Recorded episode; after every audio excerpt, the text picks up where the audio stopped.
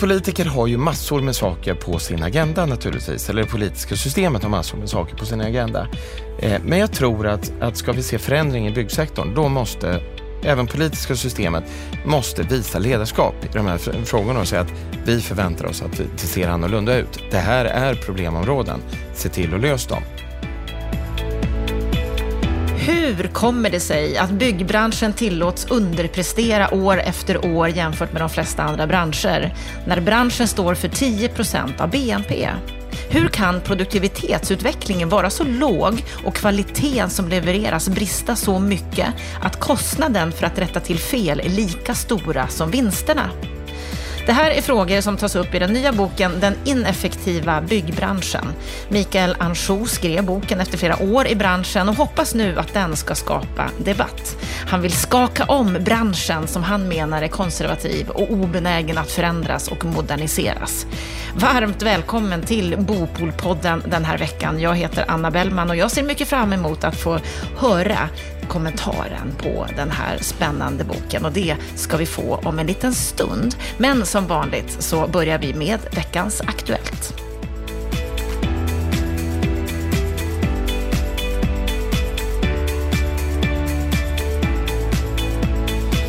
Lennart Weiss, vad skulle du säga har hänt under veckan i bostadspolitiska arenan? Jag tycker nog att det är lite stiltje i bostadsdebatten eh, just nu.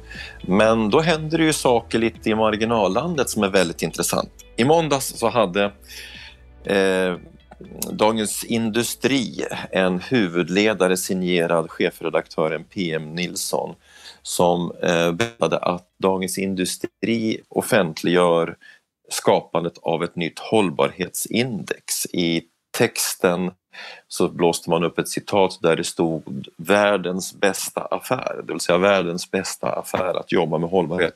Jag måste säga att det var en ledare som gjorde mig väldigt, väldigt glad och eh, ett initiativ som, som är värt att uppmärksammas. Vad man alltså har gjort det är att man berättar att eh, varje kvartal i samband med att man redovisar företagens kvartalsrapporter så kommer man med start nu att varje kvartal också uppdatera företagens redovisningar av deras hållbarhetsarbete. De berättar helt eh, öppet att det här kommer gå på stappliga fötter i början.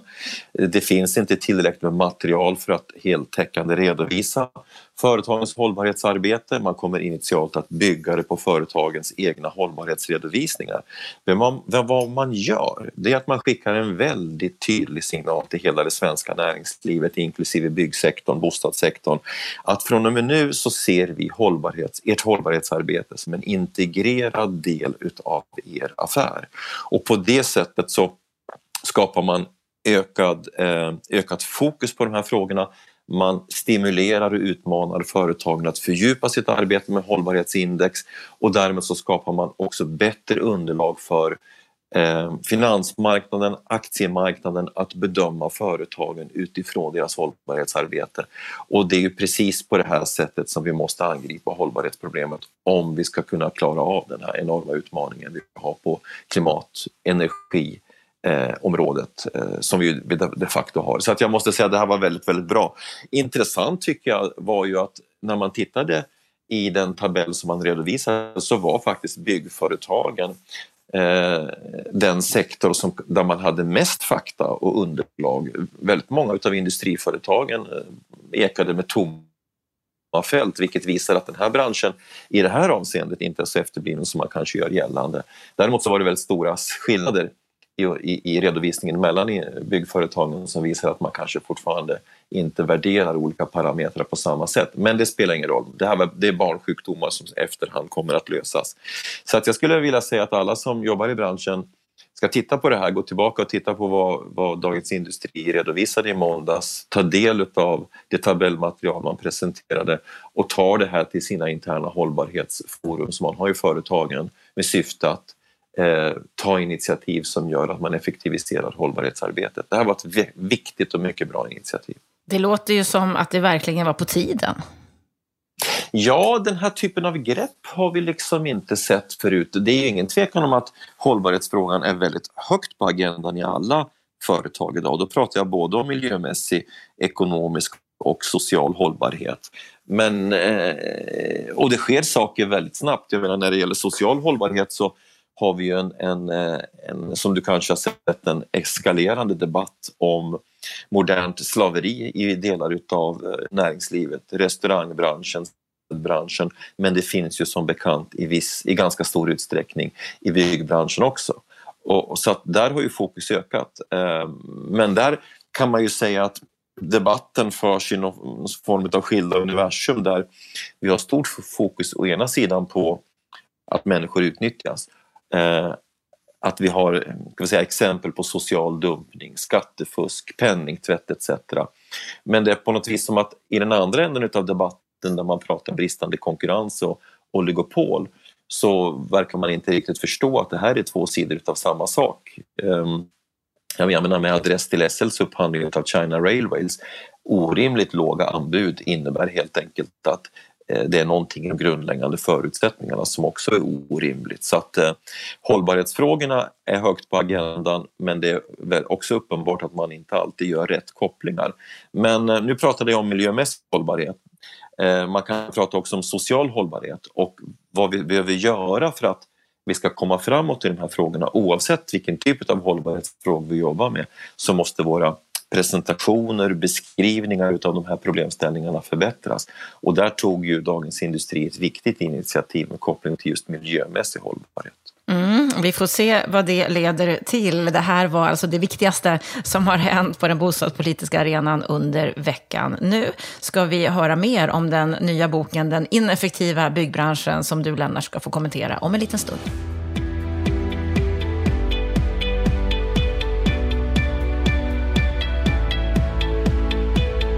Bolag i byggbranschen tjänar för lite pengar med tanke på den risk de tar. Sektorn som helhet är ineffektiv.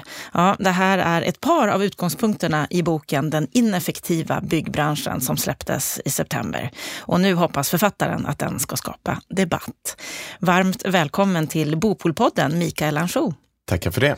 Vad är din sinnesstämning idag? Den är positiv.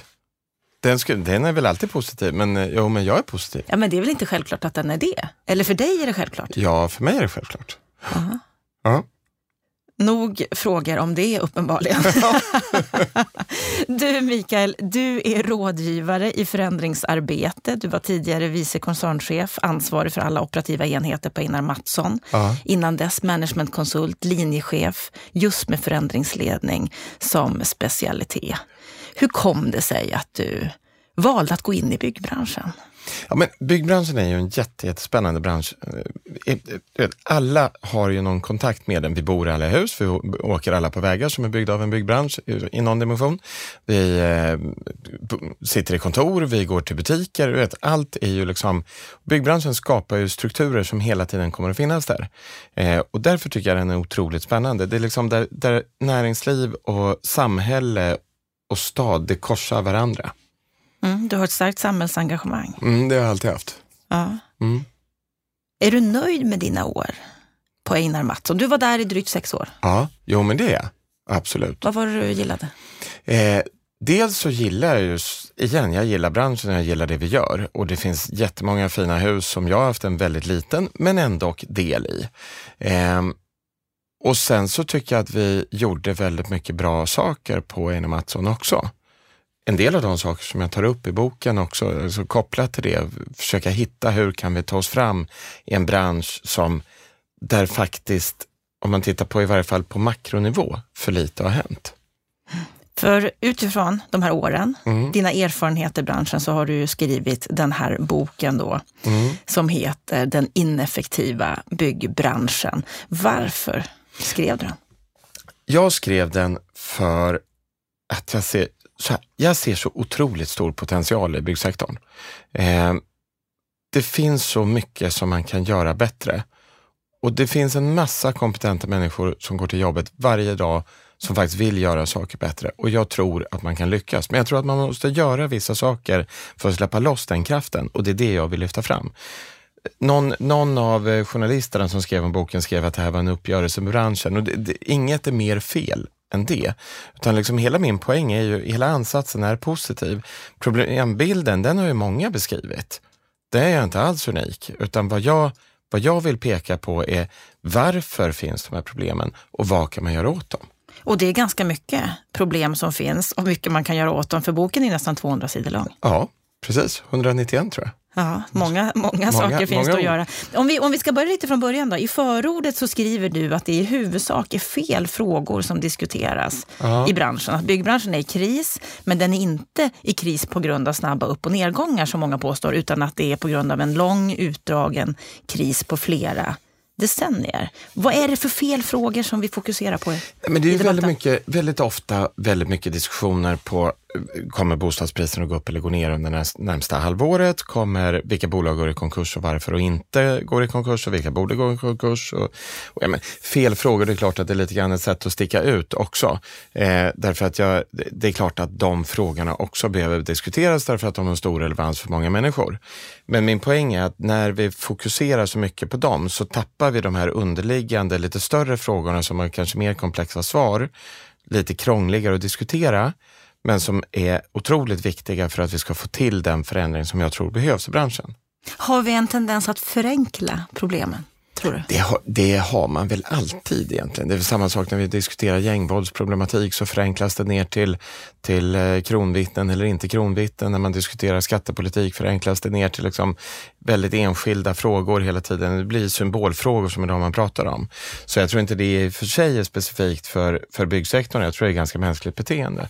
Men, men likväl, eh, vi kan ju också ha två tankar i huvudet samtidigt som, som människa ibland. Både de korta och de långsiktiga frågorna. Du har skrivit att du vill att det ska vara en debattbok. Mm. Vilken typ av debatt förväntar du dig? Nej, men, eh, ja, vad förväntar jag mig? Kanske mer vad hoppas jag på? Jag hoppas ju på debatt som sker i samtal. Debatter där man slänger åsikter på varandra är ganska meningslösa. Men debatter som sker i samtal där man faktiskt vill komma fram till någonting och vill komma fram till någon del som skapar någon sorts lösning. Det är den typen av diskussioner eller debatter som jag hoppas att den här kan föda. Jag hoppas att den kan ge inspiration i vissa fall. Eh, jag hoppas att den kan ge riktlinjer eller förslag i andra fall. Hur har den tagits emot? Det är ju några veckor nu sedan den kom ut. Mm, vad kan det vara? Det är väl två, tre veckor sedan den kom ut. Eh, hur den har tagits emot? Alltså, de som pratar med mig direkt, de gratulerar naturligtvis till boken och tycker att jag lyfter fram, eh, lyfter fram intressanta frågor. De som inte pratar med mig vet jag ju naturligtvis inte vad de säger. Eh, men den har ju fått ett ganska brett den har ju synts ganska brett i branschmedia, den har till och med varit med i dagspress. Eh, så att tagits emot med intresse kan man väl säga. Sen om folk håller med eller inte, det, det, det får andra. Det Men det vill du ju inte att de ska göra. Du vill ju ha en debatt, ett ja, samtal. Precis. Blir det några samtal? Har du märkt någonting av det hittills? Mm, det har jag faktiskt märkt. Jag har både, både själv varit med i, i eh, seminarier och blivit eh, approcherad om kommande seminarier också. Eh, och jag eh, har faktiskt hört att den har tagits upp och sett att den har tagits upp i Facebook-trådar och i diskussioner av personer som jag inte alls känner. Så någonstans har den väl gjort någonting kanske. Och kommer att göra, förhoppningsvis. förhoppningsvis. För den är inte så gammal Nej. än så länge. Du säger att det är en debattbok och samtidigt så skriver du här på första sidan av boken att det är en förändringsagenda. Mm. Låter lite som att du har alla svar. Har du det? Självklart har jag alla svar. Nej, jag tror inte jag har alla svar. Men jag tror att jag kanske har, och det gör jag inte anspråk på att ha, men jag gör anspråk på att ha en del svar blir mycket mer positivt om man, om man försöker skapa en förändringsagenda istället för att bara peka på problemen. Problemen är det många, som jag sa, det är många som har pekat på problemen. Men det är ju agendan framåt, vad gör vi åt dem? Det är det som är det intressanta. Mm. Och just den delen är inte den största i din bok? Nej. Lämnar du utrymme inte... för samtalen här eller ja, för andra inspel? Det är klart att jag lämnar utrymme för samtal där. Mm. Vi ska gå igenom lite grann, för det är mm. ju väldigt spännande och intressant vad du tycker. Och det finns ju en anledning att det här har skapat en viss uppmärksamhet och ett intresse mm. ifrån branschen. Vad skulle du säga? Vad, vad tror du? Varför har branschen en sån låg förändringstakt? Jag tror att det finns strukturer som samverkar ihop med en kultur. Och de, de där strukturen och kulturen föder varandra som gör att det blir svårt att skapa förändringar, det blir svårt att skapa förändringsdynamik. Och många av de förändringar som många vill driva fastnar ändå någonstans längs vägen. De fastnar i upphandlingssystem, de fastnar i Boverkets byggregler, de fastnar i kollektivavtalen, de fastnar i att regionalt finns det en oligopolstruktur och de fastnar av att det framförallt nu under den här eh, eh, extrema produktionsperioden vi har haft, så fastnar de också i att det inte finns tillräckligt med, eh, tillräckligt med kompetent personal. Eller tillräckligt med personal. Det tolkas ju när man pratar om kompetensbrist som att de, finns, de som finns där har brist i kom, sin kompetens. Det är inte alls det jag vill säga när jag pratar om det, utan det handlar mycket mer om att branschen lider fortfarande av att vi tappade en tredjedel av sektorn för, ja, vad blir det, 20 år sedan, 25 år sedan.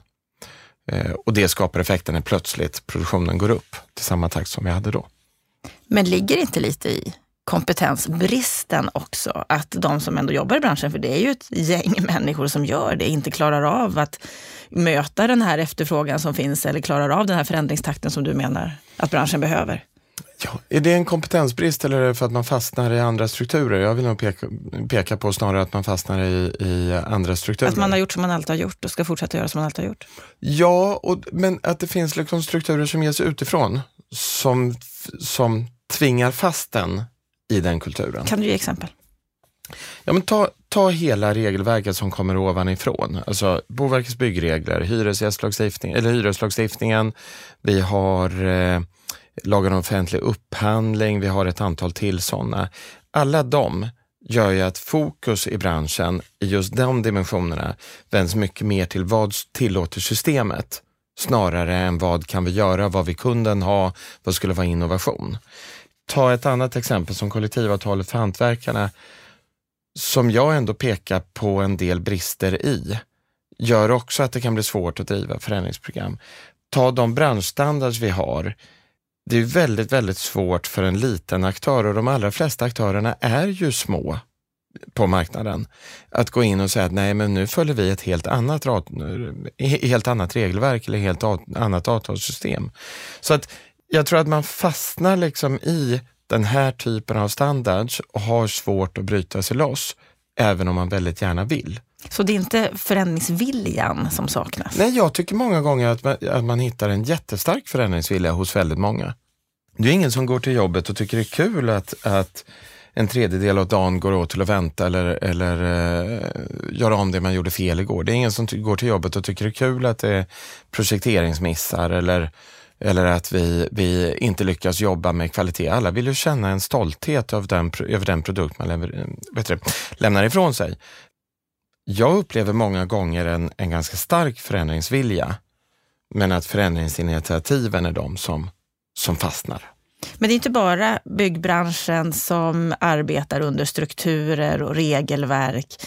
Byggbranschen har ju i många år blivit anklagade för att vara väldigt långsamma när det gäller exempelvis att ta till sig digitaliseringen och mm. alla möjligheter där. Mm. Nu börjar de ju faktiskt komma mm. ikapp lite grann i alla fall. Men vad är det som skiljer, skulle du säga, byggbranschen från andra branscher?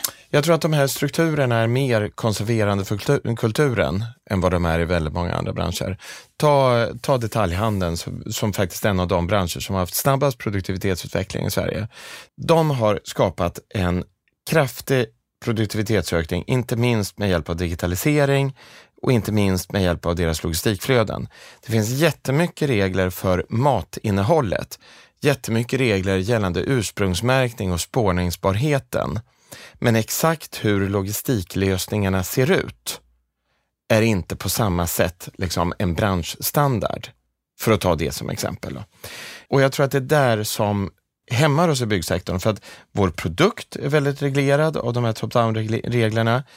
Våra kollektivavtal är väldigt reglerad, reglerade och reglerande. Eh, våra branschstandards är väldigt starka och allomfattande och varje företag är väldigt litet i relation till branschen. Och sen så finns det också, som vi pekar på, delmarknader där vi också har, där, där det finns en konkurrensproblematik. Så det är lite synd om byggbranschen. Ja, det är lite synd om oss. Nej, men så här, antingen kan man ju ta på sig offer, offerrollen och det vill jag ju verkligen egentligen inte att man ska göra och det är därför ett av mina, eller faktiskt det första kapitlet i del tre som handlar just om förändringsagendan handlar om vad kan företag göra ändå? Trots att vi sitter i de här strukturerna. Vi får återkomma lite till de Förlåt, sakerna. Jag var lite för snabb på det. vi återkommer till vad man kan göra. Vi, vi, vi problematiserar ja, lite problematiserar till. Lite för det är till. faktiskt det du gör i största delen mm. i din bok. Och om vi ska fokusera på ett problem som, som du verkligen attackerar så är det slöserierna, ineffektiviteten. Du har varit inne lite grann på det hittills. Men din grundtes handlar ju om att byggbranschen står för 10 procent av BNP och då kan vi inte ha 10 procent som inte utvecklas. Nej, alltså precis så. Vart ligger slöseriet? Ja, men, jag får dela upp frågorna. Eh, den första är, nej, vi kan absolut inte ha 10% av Sveriges BNP som inte, eh, inte utvecklas ur ett produktivitetsperspektiv. Och varför kan vi inte det? Jo, därför att det är så långt ifrån hållbart det bara kan vara.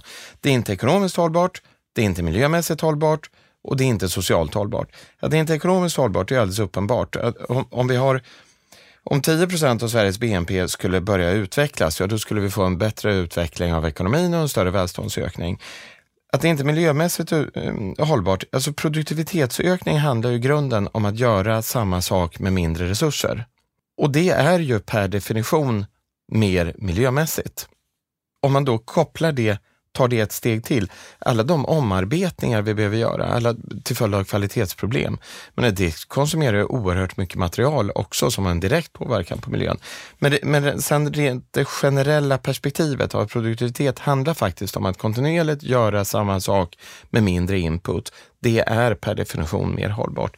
Skalar vi fram perspektivet på 20 år och jämför lastbilstillverkning med eh, bostadsproduktion och tittar på hur har de hur mycket mer lastbilar kan du köpa för samma peng jämfört med hur mycket mer bostäder du kan köpa för samma peng, så blir skillnaderna skrämmande. Mm, för där är det mer industrialisering, ja. mer serietillverkning. Mer serie, och man lyckas, man lär sig, när du tillverkar en lastbil nu, så har du lärt dig på ett helt annat sätt av de misstag du gjorde tidigare. Och det här med industrialisering, det är ju faktiskt någonting som ibland poppar upp i branschen, mm. som vi snackar lite grann om, men mm. det, det verkar inte få något genomslag, eller? Nej, men och, och igen, jag tror att här handlar eh, produkten och produkten tolkas väldigt olika eh, av olika handläggare. I, alltså produktkraven tolkas olika av olika handläggare i olika kommuner vid olika markanvisningsprocesser. Det blir väldigt svårt att hitta en struktur och hitta en, en eh, någon sorts standardisering som grund och någonstans har du 12 meter i, i tillåten husbredd, någon annanstans har du 12,5 och plötsligt kan du inte alls använda samma planritningar som du hade tänkt. För att ta några exempel. Dessutom så tillverkas ju produkten inte, det är naturligtvis en, en ganska stor skillnad att tillverka en produkt i en fabrik jämfört med att tillverka en produkt ute på en byggarbetsplats. För byggarbetsplatsen i sig självt är ju på något sätt per definition unik varje gång. Men det gör ju inte att projektet måste vara unikt. Det gör inte att huset man ställer där måste vara unikt. Och även om husen ser olika ut så finns det en massa saker man kan standardisera längs vägen. I processen, i, processen, i arbetet. Så att du har en standardiserad process. Oavsett, liksom, du har fem våningar Och vad eller skulle produktivitetsvinsten bli om man blir mer standardiserad i processen och i arbetet? Du får en större upprepning, du lär dig mer av de misstag du gjorde senast de kan du använda så att du inte behöver göra om de misstagen. Och Det är så många gånger jag har träffat hantverkare ute på byggarbetsplatserna som har sagt att nu, nu gör vi precis samma sak, samma misstag som vi gjort tidigare. Då måste man börja fråga sig varför gör vi det? Jo, därför att vi har inte en standardiserad process. Vi tar inte lärdomar, vi drar inte lärdomar från det vi gjorde tidigare på rätt sätt i branschen. Det finns undantag det är inte riktigt så illa som jag säger. Man kan alltid hitta goda exempel och jag är för de goda exemplen. Men om jag tittar på branschstatistiknivå så räcker ju inte de goda exemplen. Och hur mycket skulle man vinna om man arbetar enligt det här sättet? Finns det någon som har räknat på det? Det gör det säkert och det, finns, det beror så väldigt mycket på vilka antaganden man gör och jag tror att det är svårt att jämföra byggsektorn och säga att om vi hade haft samma eh, om vi hade haft samma produktivitetsökning som, eller som, som lastbilstillverkning så, för det blir liksom en irrelevant jämförelse. Men man kan väl i och för sig jämföra så här att, att om du jämför om du under de senaste 20 åren har haft en faktorprisutveckling på 2% per år, 2 procentenheter per år. Eh, eller om du hade haft en rationalisering på 2 procentenheter per år. De två casen, det gör att produkten idag är dubbelt så dyr som den annars skulle vara på en 20-årsperiod. Och det är väl liksom ingen, eh, ja, det är, det, det är som, som räkneexempel så är det intressant att använda i alla fall. Jimmy Bengtsson som är koncernchef på Veidekke, han sa i Bopolpodden tidigare här i sommar att om man skulle bli bättre på just det här du nämner nu så skulle vi kunna se en, en lönsamhetsförbättring på, på 30 procent, en effektivitetsförbättring. Mm. Mm. Det finns ju väldigt många akademiska studier som visar på att slöserierna i byggsektorn är någonstans runt 30 procent av ett helt projekt eller 50 procent av entreprenadkostnaden. I debatten i branschen så mm. Ställs ju frågan ideligen att vi behöver bygga billigare. Mm. Vi behöver effektivisera processen. Och hela tiden kommer svaren att nej, det går inte. Mm. Därför att markprocessen ser ut som den gör. Därför att vi måste tänka på kvaliteten. Därför att vi måste tänka på hållbarheten mm. och arkitekturen och så vidare. Det går inte att bygga billigare. Mm. Cementerar vi den tron i branschen? att det går inte. Vi måste hålla den här höga nivån, trots att Sverige är dyrast i Europa. Ja, kanske, kanske är det så. Och samtidigt så skulle jag, alltså man kan ju också vända på det och säga att förutsättningen för att vi ska kunna upprätthålla en hög arkitektonisk nivå exempelvis, förutsättningen för att vi ska kunna ha bra kvalitet i det vi bygger, det är att vi faktiskt börjar effektivisera. Boverkets analys i en rapport som kom 2018, de konstaterar att 100 miljarder per år är kostnaden för bristfällig kvalitet i vår bostadsproduktion.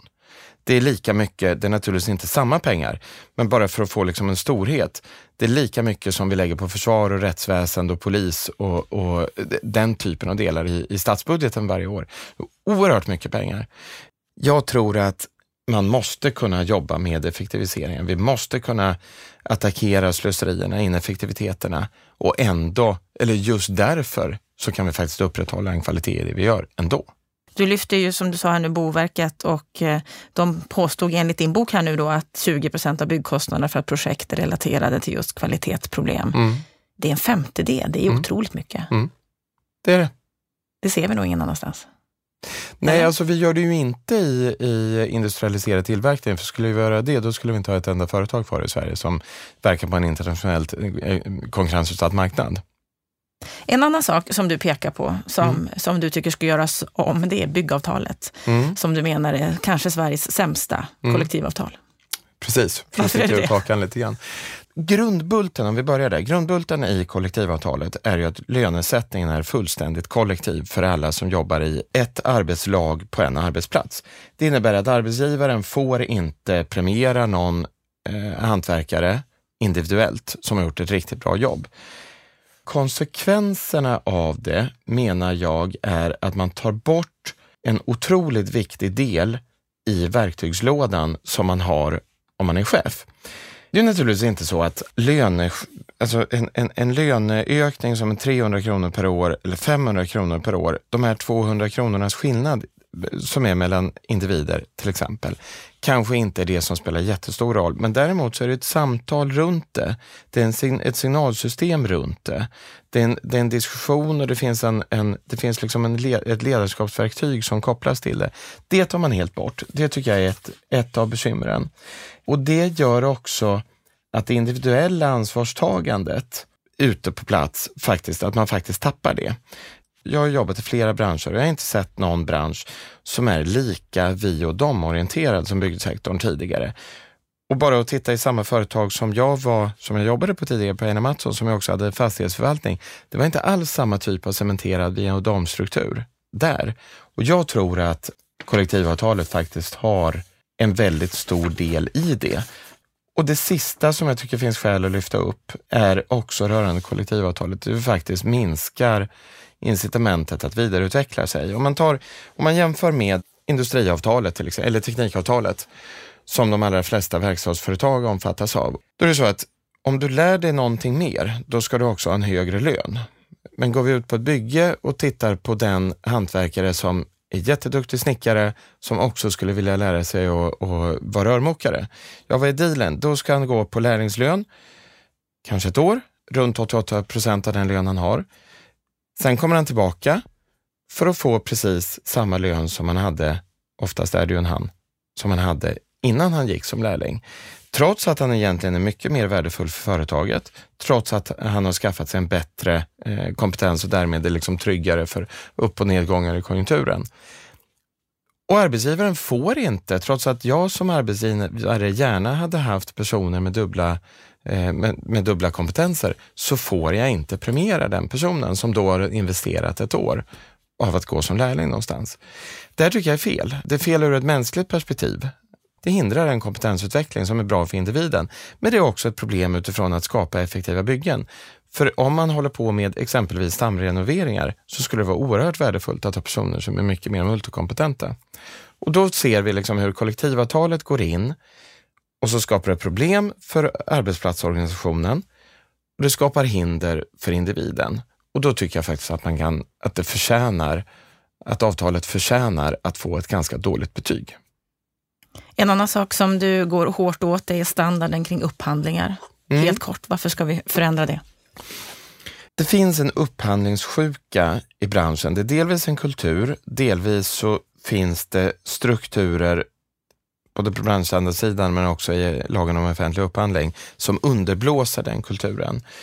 Och Den här upphandlingssjukan, den gör ju att man inte jobbar långsiktigt med leverantörerna. Om man jämför det med, igen med hur företag i mer högproduktiva och högproduktivitetsutvecklade branscher jobbar, så är det ganska väsensskilt. Då försöker man ofta ha längre relationer med leverantörerna med väldigt tydliga krav på vad som ska eh, åstadkommas av de leverantörerna och vad, vad, så att säga, vad kravspecen är. För att man ska kunna jobba tillsammans under tid för att utveckla varandras gemensamma produktivitet. Och det tappar vi helt när vi hela tiden handlar upp igen, sätter ihop nya konstellationer för varje nytt bygge. Så, igen, då är det, så även om vi liksom på något sätt följer samma grundstandard i det bygget, kanske samma typplan eller normalplan eller liknande, så har du, om du ändå sätter dit helt nya personer så har de ändå inte lärt sig någonting från det tidigare bygget. Mm. Återigen, effektivitet, ja. att hitta det hela tiden. Men en sak som du nämner, fast lite grann i förbifarten har med kultur att göra. Du nämner machokultur, ja. mycket kort. Ja.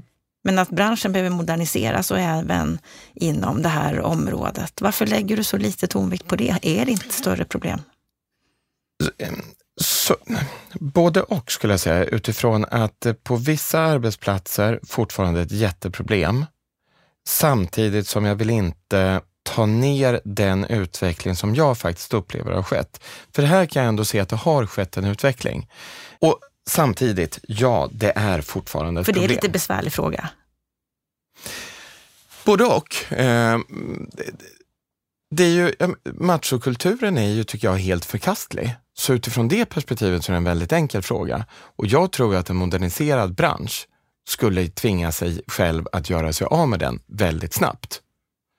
Samtidigt så ser jag att det också har skett en hel del förbättringar och de förbättringarna vill jag, är jag mån om att lyfta fram. Och om vi då lyfter dina förslag på förändring, vad du tycker det här behöver göras? På totalen? På totalen. Ja. Mm. Jag tror ju att man måste börja bryta i de här strukturerna som jag pekat på. Om, om vi börjar med, faktiskt den här gången med... Hur bolagen? Med ja, okej, okay, vi börjar med bolagen. Ja. Bolagen har fortfarande en ganska stor möjlighet att för det första ifrågasätta strukturer och normer. Man kan vara betydligt mer ifrågasättande tror jag än vad man faktiskt är, både utifrån branschstandards men också utifrån de här top-down-reglerna. Sen så tror jag att man måste liksom börja driva industrialisering och effektivitetsprogram med att attackera slöserierna och göra det på allvar. Jag tror att man behöver ändra synen på leveranskedjan, börja jobba mycket mer långsiktigt med leverantörer, definiera ditt eget produktionssystem, säkerställa att leverantörerna du använder dig av eller entreprenörerna du använder dig av dockar in i det produktionssystemet, vara supertydlig med vilka krav som gäller. Varje år som du som elektriker jobbar med oss så förväntar vi oss input från dig som gör att vår totala eh, produktivitet faktiskt går upp och dina priser går ner med 2% per år istället för att de följer index och går upp med 2% per år. Och jag tror att vi som bransch kan bli mycket bättre på att ta till oss av de digitala verktyg som nu börjar komma fram. Sen tror jag att det här betyder i praktiken att byggherrarna väldigt ofta kommer att ta en mycket mer aktiv roll. De måste ta makten på, på större sätt i normalfallet över hur produkten utvecklas. Det har varit ganska bekvämt som byggare att lämna över det ansvaret till en totalentreprenör. Men konsekvensen av det är ju att man tappar serietillverkningen sett ifrån byggherrens perspektiv. Så jag tror att byggherren behöver ta en mer aktiv roll, inte minst som jag säger i produktutvecklingen. Och jag tror att byggentreprenören, som jag sa, verkligen behöver börja jobba med produktionssystem och omdefiniera leveranskedjan och utmana de entreprenörer och de leverantörer som så att säga inte vill vara en del i den leveranskedjan. Så bolagen, branschen, kan göra mycket själva Absolut. om de vill och om de verkligen ger sig den på det. Ja. Och när det gäller politiken då? Politiken tror jag, det är två delar i det. Det ena är att politiken har ju direkt makt över ett antal av de här reglerna som jag pekar på, eller strukturen jag pekar på. Man måste börja ta i dem. Det finns nu utredningar på gång av att igen underlätta genom Boverkets byggregler. Det vore jättebra. Det gäller att se till att det också blir så. Hyreslagstiftningen är en annan het potatis som jag tror behöver utmanas utifrån flera perspektiv. Det här är ett av de perspektiven. Samtidigt, eh, och, vi har också eh, plan och bygglagen eh, och, och kommunernas sätt att hantera markanvisningsprocesserna. Samtidigt så är det så också, tror jag, för att gå till den andra delen, att politiska systemet många gånger gärna så att säga, puttar bort uppgifter som inte är deras.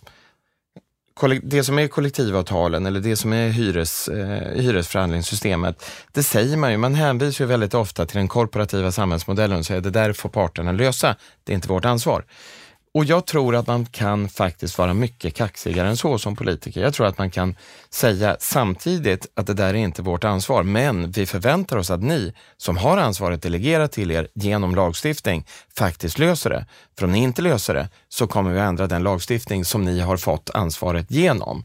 Så vi har lite för loja politiker idag egentligen? Ja, så här. Det, det, en politiker har ju massor med saker på sin agenda naturligtvis, eller det politiska systemet har massor med saker på sin agenda.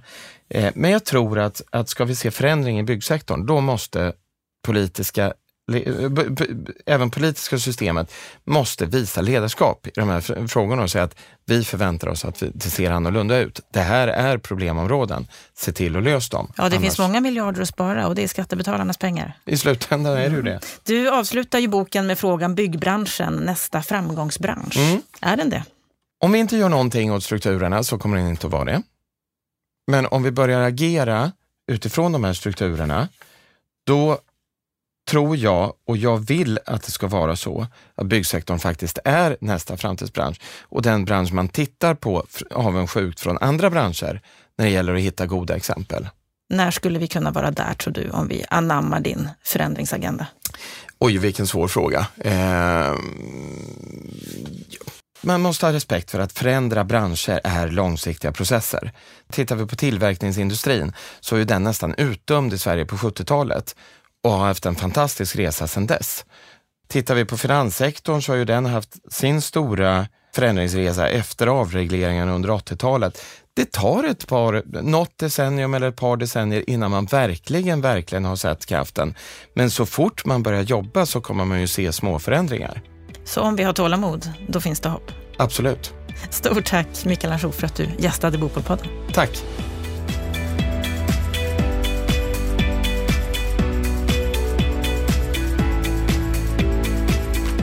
Nu har vi hört Mikael Anjou beskriva delar av sin nya bok Den ineffektiva byggbranschen. Vad säger du om samtalet, Lennart Weiss? Jag gör tummen upp, eh, både för samtalet och för boken. Jag eh, omedelbart som jag såg att den här boken hade kommit ut så beställde jag 20 ex och har delat ut den till, till ledande personer i företaget. Jag har inte läst hela boken själv, jag har läst den eh, lite fläckvis här och där, men kommer att läsa den. Jag tycker det är en väldigt bra bok och det, det är ett viktigt inlägg i debatten skrivet av en, eh, skriven av en kompetent person som faktiskt vet vad han pratar om.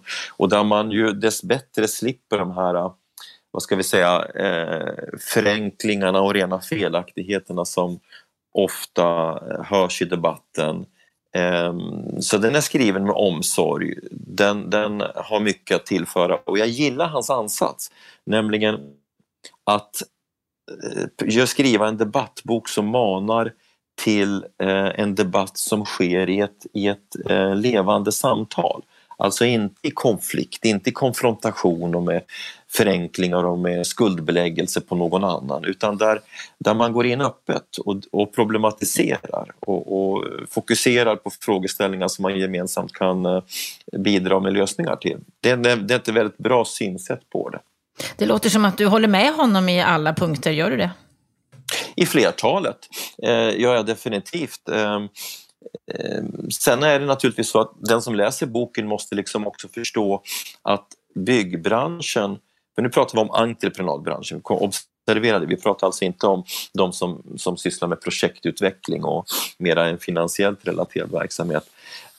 Byggbranschen ska man ha klart för sig, den har eh, den har speciella, vissa speciella förutsättningar som gör att den inte rakt av kan eh, jämföras med eh, den fasta industrin som liksom har flyttat in i fabrik och som kan jobba med seriell industriproduktion. Det här är över hela världen en projekt och platsbaserad verksamhet. Det vill säga, du bygger en unik fabrik på varje ny plats. Och i ett land som Sverige där du har långtgående eh, regelverk eh, inom ramen för Boverkets byggregler och plan och bygglagen, vilket ju Mikael Anjou eh, refererar till, så, så är ju den här typen av speciella eh, förutsättningar ännu mer framträdande. Jag menar, det är inte helt ovanligt eh, att, att eh, eller ett exempel som vi ofta återkommer till det är att om vi ska bygga ett hus ehm, och ta fram en idé i, i ett företag av Veidekkes typ så har vi väldigt ofta olika förutsättningar i olika kommuner. Det, det är en överdrift eh, förvisso, men som ändå belyser problemet när vi brukar säga att alla kommuner i Sverige, alla 290 kommuner i Sverige har olika syn på hur ett hus ska byggas och därför så tvingas vi i praktiken bygga 290 eh, stycken eh, prototyper beroende på vilken kommun vi jobbar i. Och det förtar naturligtvis möjligheterna, det undergräver möjligheterna att, att eh, effektivisera produktionen. Eh, den, på marginalen en överdrift, men du förstår vad jag menar. Va? Så att när man pratar om strukturella utmaningar som ju Mikael gör, då måste man ta hänsyn till att den här verksamheten lever under andra förutsättningar än den fasta industrin. Men det påpekar ju också Mikael och menar ju att här handlar det om att både förändra ramförutsättningarna och då måste politiken och myndighetssfären in i det hela och bidra till att skapa mera likartade förutsättningar. Den här typen av regelförändringar, standardiseringsarbete jobbade ju före, före, före, före bostadsministern Stefan Attefall väldigt mycket med och det är ett jobb som hans efterträdare fullföljer. Det måste ske. Och sen är det vissa andra saker som är utav kulturell karaktär Ehm, mm, så att han har mycket rätt i det här. Att... Han har mycket rätt, och så lurar en och annan förenkling också. Men, men i den stora bilden så håller jag faktiskt med honom om det allra mesta. Den har ju väckt en hel del uppmärksamhet i branschen. Han har fått vara och, och snacka om den både i intervjuer, han har varit i artiklar, i poddar som vår egen. Och, mm. Ehm, så den har ju väckt en hel del uppmärksamhet. Kommer den här att skapa den debatt till förändring som han efterfrågar? Jo, men alltså om boken skulle bli en samlingspunkt för debatten, då kommer den för det första avliva en massa myter och felaktigheter. Och, och sen så tror jag att den, den, den, den formulerar en agenda som man kan mötas kring för att bena i olika problem. Om jag får ta ett exempel på en sån här ett sånt här missförstånd som han avlivar. 100, på sidan 156 så skriver han så här. Som jag konstaterat, det räcker inte heller med att tillföra fler konkurrenter. Att bara öka antalet spelare i sektorn är som att öppna fler konditorier i en stad och tro att sockerkakorna därmed blir godare. Jag skulle också kunna sagt billigare. Trots att man tvingar alla att använda samma recept. Ja, men han har ju helt rätt i det. Vi för en debatt som om det skulle så att säga vara byggoligopolets eh, fel att eh, vi har höga kostnader i svensk byggindustri. Jag skulle säga att här, vi har alldeles för många byggföretag i Sverige. Problemet med svensk byggindustri är att den har inte konsoliderats på det sätt som har skett i den fasta industrin. Du kan ju tänka, vi har alltså 100 000 byggföretag i Sverige. Du kan tänka dig om vi skulle haft 100 000 bilindustrier eller bilföretag. Skulle bilarna blivit billigare då? Nej, men bilindustrin hade i början på 1900-talet ungefär 1000 till 2000 företag worldwide. Idag är det 10-15. Det betyder att branschen har gått igenom en kolossal konsolidering med följd att man har slutit värdekedjor, utvecklat standardiseringar, paketerat saker och ting och, och, och, och lyft in produktionen i fabrik där den förut skedde hantverksmässigt på någon sorts bakgård någonstans. Va? Den här industrin, om den ska bli en industri på riktigt, måste genomgå samma strukturomvandling. Men det kan inte branschen klara av själv. Det förutsätter att det politiska systemet, eh, det administrativa systemet skapar ramförutsättningar som gör den förändringen möjlig. Det betyder inte att branschen inte kan göra någonting. Den kan göra massor när det gäller digitalisering, arbetssätt, undvika slöseri på arbetsplatsen så att onödig ställtid och så vidare försvinner. Men vad jag försöker säga det, och det säger Mikael, det går inte att jämföra Eh, en plats och projektbaserad verksamhet rakt av med den fasta industrin. Det råder olika grundläggande förutsättningar. Vi vill, både han och jag vill förändra branschen i, riktning, eh, i en sån riktning att den mer liknar den fasta industrin. Det kommer att ta tid. Men under tiden det sker så kan branschen göra ett antal saker eh, inom ramen för de ramvillkor som råder. Det är jag och Mikael överens om. Men vi är också väldigt överens om att de här förenklingarna som ofta görs när man jämför med bilindustrin, de är irrelevanta för det är helt olika förutsättningar. Mm. Vi får se om ni båda får rätt när det gäller att branschen behöver göra den här förändringen och att om det kommer att ske och om den här boken får vi se då om den bidrar till att skynda på den här processen. Stort tack Lennart Weiss för den här veckan. Det var allt vi hade från Bopolpodden för den här veckan. Om det är så att du gillar det du hör så sprid gärna podden till andra eller kontakta oss på podd bostadspolitik.se. Och med det önskar jag dig en riktigt trevlig helg.